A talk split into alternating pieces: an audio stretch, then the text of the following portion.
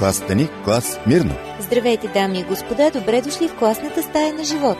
Вие сте с категория живот. Повишете своя успех и останете в час. Здравейте, приятели! Започва категория живот. Вие сте в компанията на Божидари Ради, а това, за което ще си говорим, са нещата от живота, както обикновенно. Идеята е, че нещата наистина не са такива, каквито си ги въобразяваме, а това въжи и за християнския живот. По наблюдение на известния автор Джордж Найт, Библията не ни предоставя своя версия за по-изтънчени и раними души, аз напълно съм съгласна с него. Нещата в Божието Слово са открити, казани са най-директно и най-големите свети има за какво да се покайват. Например, Аврам два пъти предлага жена си на друг и все пак това не пречи да бъде наречен баща на вярата. Не поради тази причина, разбира се. Давид пропада в пошлата история с Вицавея и става поръчител на убийството на един лоялен и качествен човек, какъвто е мъжът ти. Въпреки това, след покаянието му, Бог го нарича мъж по Божието сърце. Петър, след горещи клетви във вярност, се отрича още по-горещо от своя Господ, но на закуската след възкресението Исус му се доверява с спаси агънцата ми. Всички тези биографии всъщност ни казват, че героите на вярата до един са спасени по благодат, а не защото са идеални хора. Очакваме, че ако сме с Господ, животът ни ще стане по-лесен. Нали той е всесилен и за него няма невъзможни неща. Но въпреки това нещата не се подреждат по начина, по който си мечтаем. Да не забравяме, че не живеем в идеален свят и трябва да си научим да балансираме. А как? Ще видим след малко в изумителната история на един от най-великите библейски пророци. Това е категория живот, аз съм Божидар. Това явно не са само приказки. Защото аз като слушах Бог те обича си казах, добре бе, ако Бог ме обича, какво той е направил за мен? До сега на мене само лоши неща ми се случват. И тогава възрастният ангел му казал, запомни, не всичко, което виждаш е което е. Детето седя една събота, на другия ден мъжът му казва, харесва ли ти у нас? И той казва да и се разплака. Искаш ли, казва, да останеш у нас? И той казва да и пак се разплака. Аз си казах, добре бе, аз търся доказателство от Бога за това, че Той ме обича, а пък Той направил нещо, за да ме докаже, че ме обича още 2000 години преди аз да се родя. Скъпи приятели, станете наши приятели във Фейсбук. Ще ни откриете като Адвентно радио България, изписано на кирилица. Здравейте отново в категория живот. Аз съм Рати и днес с Божидар си говорим за разочароващите моменти, когато нещата не се случват както ни се иска. Всички сме преживели подобни неща. Дори да знаем кое е най-доброто за нас, компромисът е неизбежен. И това въжи за всичко, за брака, за децата, за работата, дори за почивката. Въпросът е как да свалим идеалната ситуация в реалността. Има ли начин да приемем, че нещата не се случват както ги очакваме и това да не ни съсипе? Но по-добре да оставим Библията да говори и да насочим прожекторите към Данаил 10 глава, първите три стиха. В третата година на персийския цар Кир, едно нещо се откри на Даниил, който се нарече Вълтасасар. Това нещо бе истинно и означаваше големи бедствия. И той разбра и проумя видението. В това време аз, Даниил, жалеех цели три седмици. Вкусен хляб не ядох. Месо и вино не влизаше в устата ми и ни веднъж не помазах себе си, докато не се навършиха цели три седмици. Даниил 10 глава, първи до 3 стихове. Всъщност от тези стихове научаваме, че Даниил е потресен от някакво явление. Той скърби сякаш е в траур за близък човек. Съкрушен е именно защото разбира, че става въпрос за някакви големи бедствия. Изглежда, че нещастните събития засягат неговия народ. Каква е ситуацията? Текста ни дава отправна точка. Третата година на Кир, това е 535 преди Христа. Навуходоносор, ако върнем лентата по-назад във времето, приключва с Ерусалим в 586 година преди Христа. Храмът на Соломон, обект на национална гордост в продължение на 400 години, е в развалини. Ковчегът на завета е безследно изчезнал, а жертвената система е в задънена улица. Разпръснати или отведени в плен, евреите са в шок. Бог не е защитил народа си, нито светилището си. Постепенно обаче животът започва да тече в друго русло. В 539 година преди Христа Кир превзема Вавилон и година след това издава указ, че евреите могат да се върнат в Юдея. Но хората не се юрват гренали от щастие към Палестина, нито надават радостни възгласи. Падна Вавилон. Мнозина вече не ронят сълзи за бащиния дом. Езда ни осведомява, че едва 10% от пленниците тръгват за родината. 42 000 семейства напускат богатите провинции на Акадската област и поемат дългия път към Палестина. Начало на тази маса от хора застава Зарувавел, Шеш Бацар, едновременно внук на предпоследния юдейски цар Ехония и на първосвещеника Серая. Те не отиват с мисълта, че ще забогатеят, нито се надяват да направят кариера. Връщат се, защото, ни казва текста, са подбудени от духа. Всичко друго подсказва, че това не е разумен избор. Евреите вече са устроили живота си, забогатели са, построили са къщи, занимават се с лихварство, занаяти, просперират. Вероятно децата им учат в елитни училища, синагогата процъфтява. Те живеят в най-модерната цивилизация на онова време. Персийската пътна мрежа може да се конкурира едва с съвременните влакове, пътищата се охраняват, за да се защити търговията, откъдето пък минат персите, оставят градини. А самият Вавилон е великолепен. Той е като декор на филм. 25 булеварда, широки по 45 метра, се простират от север на юг и още толкова от изток на запад. Обществените сгради са облицовани с емайлирани тухли в различни цветове. Външните стени на града са жълти и златни. Портите сини, дворецът розово-червен, храмовете бели. Всичко това плюс известните висящи градини придават на метрополиса ненадминато великолепие. Стените му са непревземаеми, 21 метра в основата, 17 на върха, където спокойно могат да се разминат 4 колесници. А в това време Ерусалим е разграден двор. За хората, които чуват Божия глас, подобно пътуване е пътуване към несигурността. Нещо авантюристично едва ли не, откъдето и да го погледнеш. Да пуснеш питомното, са казали хората, за да гониш дивото. Няма никаква разумна причина да се предприеме подобно безумие, освен вношението на Божия дух. Макар вестта да е от Бога, нещата не потръгват гладко. Незабавно, заровява Исус, правосвещеникът започват подготовка за полагане основите на храма. На място, където някога се е издигал жертвеникът в Соломоновия храм, е издигнат нов ултар и принасянето на жертви е възстановено. Юдеите сключват договори с сидонците за доставки на дървен материал и събиране на работници. Така във втората година от пристигането на юдеите или третата година от царуването на Кир, вече са положени основите на храма. Всички празнуват, но скоро настроението се променя. Самаряните предлагат да участват в строежа, но им е отказано – това ги озлобява и те започват да пречат с всички средства на Иерусалимската община. Понякога го правят открито и с сила, друг път с подкупи и интриги настройват персийските чиновници срещу юдеите. И така постройката на храма, чествана най-тържествено при основите, остава недовършена цели 15 години. Със сигурност Даниил е чул за тези неприятности. Може би е имал и видение.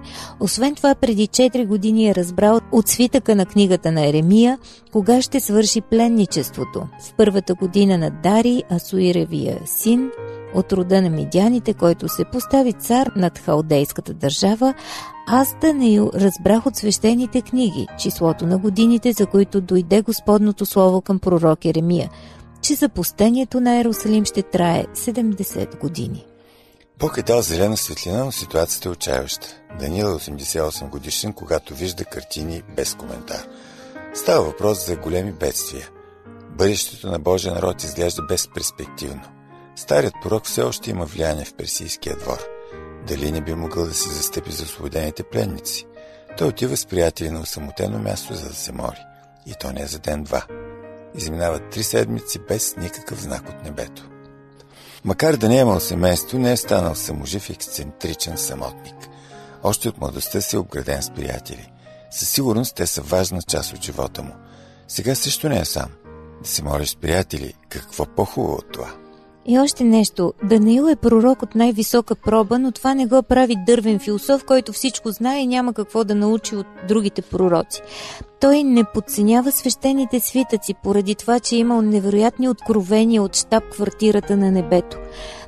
Така, докато чете Еремия, Даниил стига до важно прозрение за времето, в което живее.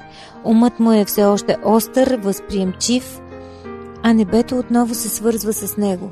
За тази уникална комуникация обаче ще говорим след малко. Една от най-вълнуващите сцени за мен в цялата Библия. Скъпи приятели, това е категория живот. Останете с нас.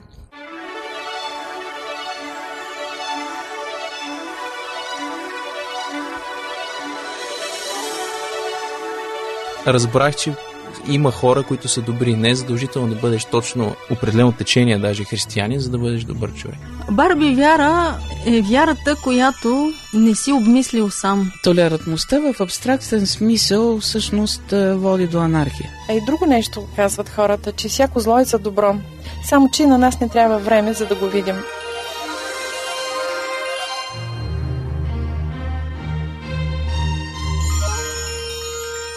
Вземете думата в категория живот. Свържете се с нас на телефон 633 533 с код 032.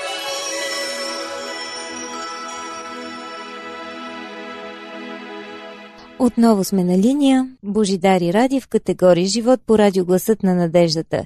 Днес сме в компанията на един старозаветен пророк. Той е наистина невероятен човек. Говорихме за това, че е с приятели, близо 90 годишен, получава ново видение, което се отнася за бъдещето на неговия народ. Изключително притеснен, Данаил отива да се моли заедно с свои близки и ето как се развиват нещата след това. Днес сме се концентрирали върху Даниил 10 глава, а сега чуйте 4 до 9 стихове как се развива историята. И на 24-тия ден от първия месец, когато бях при брега на голямата река, която е Тигър, като повдигнах очите си, видях и ето един човек, облечен в ленини дрехи, чието кръст бе опасан с чисто фаско злато. Тялото му бе като хрисолит, лицето му като изгледа на светкавица, очите му като огнени светила, мишците и нозете му бяха наглед като лъскава мед и гласът на думите му като глас на много народ. Само аз, Даниил, видях видението, а мъжете, които бяха с мен, не видяха видението, но голям трепет ги нападна, да побягнаха да се скрият. И тъй аз останах сам да видя това голямо видение, от което не остана сила в мен, защото енергията ми се обърна в тление, да останах безсилен. Чух обаче гласа на думите му. И като слушах гласа на думите му, аз паднах на лицето си в несвяз и с лицето си към земята. Данил 10 глава, 4 до 9 стихове. Това голямо видение е една среща, която надминава нашите прагове на чувствителност. Появява се един човек, казва текста, и той е описан като облечен в свещеническо облекло. Неговата външност съвпада с описанието, което Йоанн дава на Исус в Откровение 17 глава. Всъщност Даниил го вижда за трети път. Първият е във видението от седма глава на неговата книга, вторият в един случай, когато той горещо се моли да разбере едно от виденията, свързани с светилището, което получава в осмата глава на неговата книга. Там той има пряк сетивен контакт с а, тази личност, но за много кратко време. Сега със собствените си очи пророкът улавя Божията слава. Нещо невероятно. Заслепен, той не може да издържи на това. Чува само гласа, разбираме от текста, и пада в несвяст по очи. Сякаш а, губи съзнание, може би, и въздухът му дори спира. И ето ръка си допря до мен, която ме тури разклатен на коленете ми и на дланите на ръцете ми. И рече ми, Даниле, мъжо възлюбени, разбери думите, които ти говори и стой прав, защото при теб съм изпратен сега. И когато ми изговори тая дума, аз се изправих разтреперен. Тогава ми каза, не бой се, Даниеле, защото от първия ден, откакто ти преклони сърцето си да разбираш и да смириш себе си пред своя Бог, думите ти се послушаха и аз дойдох поради думите ти. Обаче князът на Пресийското царство ми противостоеше 21 дни. Но ето Михаил, един от главните князе, дойде да ми помогне. Аз проче останах непотребен вече там при персийските царе и сега дойдох да те направя да разбереш, то има да стане с людите в последните дни, защото видението се отнася до далечни дни. И като ми говореше тия думи, насочих лицето си към земята и останах ням. Тук вече се явява втора небесна личност. Според тълкователите това е Гавраил, ангелът взел мястото на Сатана. Обаче става ясно, че Даниил разпознава гласа на Гавраил. Той му звучи познато. В първата им среща Даниил го приличава на мъж с вид на светкавица в деветата глава на книгата, а Гавраил подкрепя пророка, изправя го и му говори насърчително. Казва му, че молитвата му е чута веднага, но проблемът в персийския двор е отнел време. Дава му даже обяснение за забавянето. Вижте само какво отношение. Вероятно, Даниил е предпочитал всичко да се реши на мига. Такива са и нашите нагласи, когато сме в някаква критична ситуация. И ако случайно няма отговор, се настройваме срещу Бога. А, не иска да ми го даде. Или пък срещу себе си. Не съм достатъчно добра, за да го получа. Обаче често проблемите ни касаят и други хора, на които Бог се опитва да повлияе. Той не ги разиграва като пешки, не ги отстранява, не ги заменя с по-податливи на неговото влияние. Не се изнервя, че си губи времето с твърдоглави същества. Всъщност всичко това ни казва твърде много за неговия характер. Даниил трябва дълго да чака отговор от небето, защото самото небе очаква решението на Кир. Божите пророчества не превръщат хората в марионетки. Те сами трябва да направят своя избор. Аз съм Божидар, вие сте с радиогъсът на надеждата. Продължаваме след малко.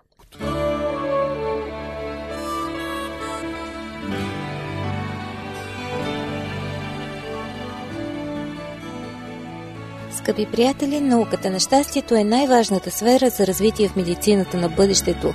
Специалистите ни казват, че доброто дело ни се връща като порция здраве, а благодарността е антидепресант. Разкажете ни история, в която доброто побеждава. Опишете своя хепи енд. Първите пет истории ще бъдат наградени. Освен това ще ги чуете в ефир. Адресът го знаете. Пловдив 4000, Антим 1, номер 22, звукозаписно студио. А можете да ни пишете и на имейла awr.bg at abv.bg.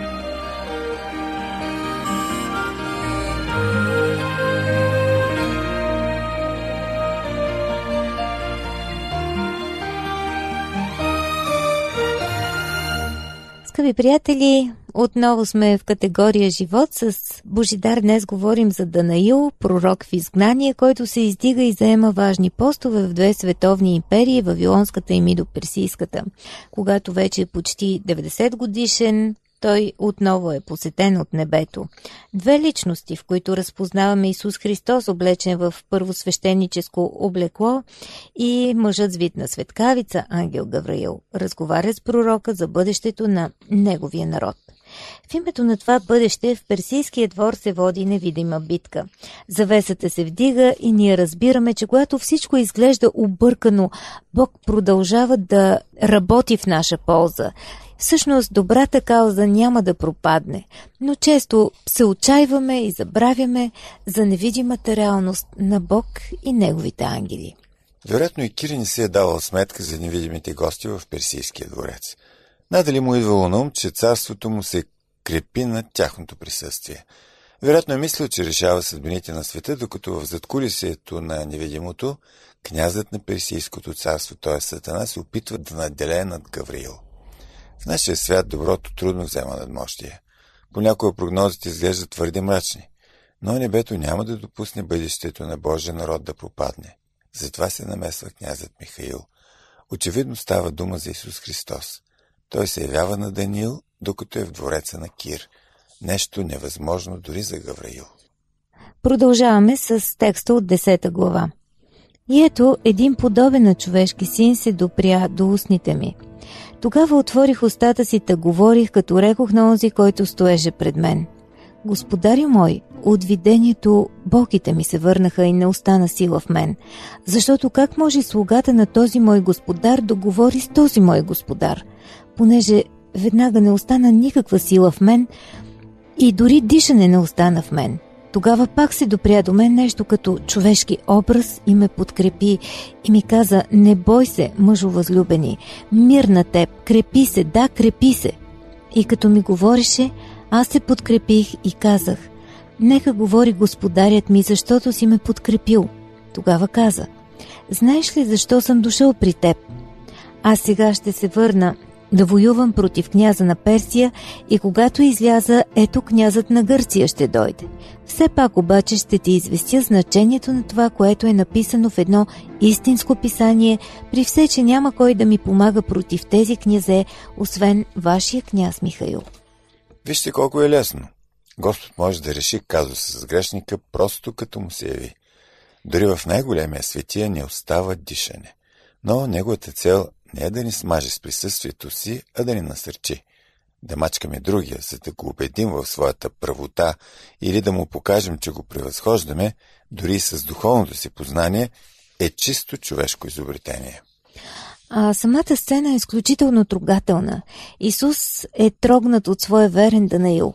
Той съблича славата си, за да го прегърне и целуне. След това го прегръща и Гаврил. После му доверява и неща за бъдещето. Данил споделя всичко това не за да се похвали с кого се е прегръщал и целувал. Той не е такъв. Разказът му, лишен от религиозен екстаз, описва с подробности какво се е случило и просто ни оставя зашематени от топлотата и сърдечността, която Исус и Гаврил проявяват. Небето слиза на земята, за да целуне един Божий пророк. Всичко е толкова просто. Няма никакви небесни пози. В думите и жестовите им има само подкрепа и доверие към техния земен приятел, останал без дъх и без сила в присъствието на небесните гости. Всъщност това наистина е една невероятна история, среща на най-високо ниво. Исус Христос и неговия пророк, както и първият сред ангелите Гаврил, разговарят един с друг. Но днес се опитваме да видим и една от практичните страни на случая. Въпросът е как да живеем, когато ситуацията не е идеална, когато Бог дори отваря а, врата, но нищо не върви така гладко, както сме очаквали, или с други думи, как да свалим идеалната ситуация в живия живот. Чрез историята на възрастния Даниил, Библията ни предлага две неща. Първо, да живеем в потока на пророчествата. Това за мен е изключително важно нещо. Естествено, ние трябва да подхождаме с голямо смирение към пророчествата, но ако ги пък пренебрегваме, губим почти изцяло картината на бъдещето, която е изключително обнадеждаваща. Защото колкото и тежко да е положението, колкото и голяма да е кризата, в която живеем, дори да сме ударили дъното, пророчествата ни показват какво предстои да стане и това, което е предстои, е изключително вълнуващо и спасително за вярващите хора. Това не е краят. Ние гледаме с Новоходоносор, докато се отсякал камък не с ръце, който ударил образа на стъпалата му, съставени от желязо и глина и ги струшил. Тогава желязото, кълта, мета, среброто и златото се струшили изведнъж и станали на прах, вятърът ги отнесъл и за тях не се е намерило никакво място, а камъкът, който ударил образа, станал планина и е изпълнил целия свят.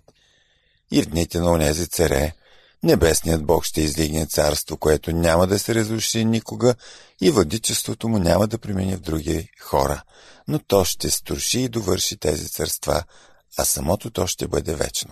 Данил 2 глава, 34, 35 и 44 стихове. А второто нещо, което ни помага днес да приземяваме мечтите си, е да помним, че не сме си от дома. Даниил се моли с лице обърнато към Ерусалим в своя живот. В книгата си той описва подобни ситуации. Той взема решение, издига се и просперира. Не веднъж проявява вярност пред смъртна заплаха и изящен дух, както го определя небето в ежедневието си на изгнанник. Виждаме, че неговия живот не е лек. Големите владетели на изтока го въвличат в ситуации, от които човек дори рядко излиза жив, почти невъзможно е.